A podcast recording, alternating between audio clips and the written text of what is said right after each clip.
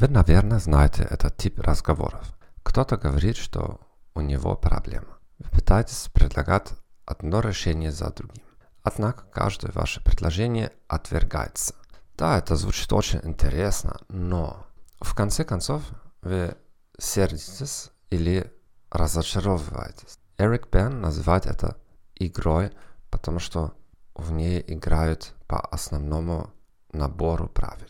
Как можно это остановить? Вы начинаете осознавать, когда кто-то играет с вами в эту игру. Возможно, даже вы сами можете время от времени в нее играть. Вместо того, чтобы сразу же давать решение, вы пытаетесь остановить игру в самом начале. Пример. Мне очень скучно. Ответ. Время от времени скучать это нормально. И задавайте уточняющие вопросы. Что с тебе скучно? Только решение не даете.